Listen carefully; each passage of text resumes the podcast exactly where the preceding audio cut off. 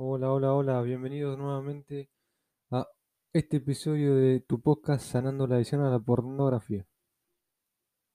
En este episodio quería traerte y quería hablarte del tema de, de las recaídas. ¿Por qué? Porque hay mucha gente que dice, pero ¿por qué recaigo tanto? ¿Por qué me siento tan mal después de recaer? O hay mucha gente que te dice, es normal que recaiga, es, nor- es normal esto, lo otro. Y este episodio quería hacerlo para traer más que nada tranquilidad y para decirte que, que las recaídas van a ser parte del proceso. En lo personal, cuando yo estaba sumergido en este hábito, recaía mucho lo- los primeros meses cuando empecé a sanar. La verdad es que recaía mucho, no sabía cómo parar y nada. Pero a la larga me di cuenta que las recaídas es simplemente eso, es parte del proceso. Inevit- inevitablemente creo que tenemos que recaer para así aprender de esas recaídas y para así ver qué estábamos haciendo mal y mejorarlo. Simplemente eso. No tenés que, no tenés por qué sentirte culpable si recaes.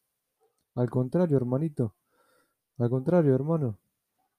Tenés que echarle toda la gana y seguir adelante. Sé que se siente una mierda.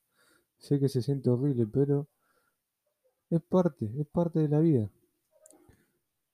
El tema personalmente creo que está en que en cómo tomamos esa recaída, ¿no es cierto? Como dije anteriormente, vamos a recaer, o sea, es inevitable porque es parte del proceso. Está bien que recaiga, porque ahí vas a aprender qué es lo que estabas haciendo mal y qué es lo que podés mejorar a largo plazo, hermano. Así que te animo a que no te sientas culpable ni te avergüences de recaer, sino que quédate tranquilo que es parte del proceso. El tema está en cómo te levantás de esa recaída. Porque bueno, si yo me si yo recaigo viendo porno y no hago nada, o sea, no tiene, o sea, no tiene justificación.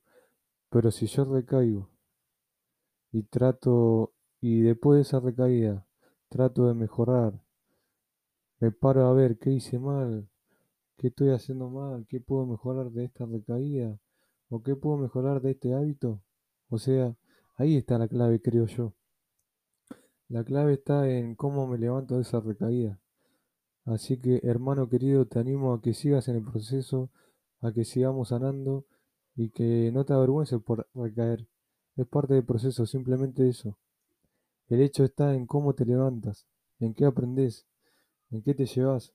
Y personalmente la recaída a mí me sirve, me sirvieron muchísimos. Me sirvió mucho la recaída porque aprendí mucho, aprendí mucho y me sirvió mucho también porque me fortaleció como persona. Las recaídas me fortalecieron, vamos, tremendamente. Así que, hermano querido, te animo a que sigas en este proceso y que no te avergüences. Hasta la próxima.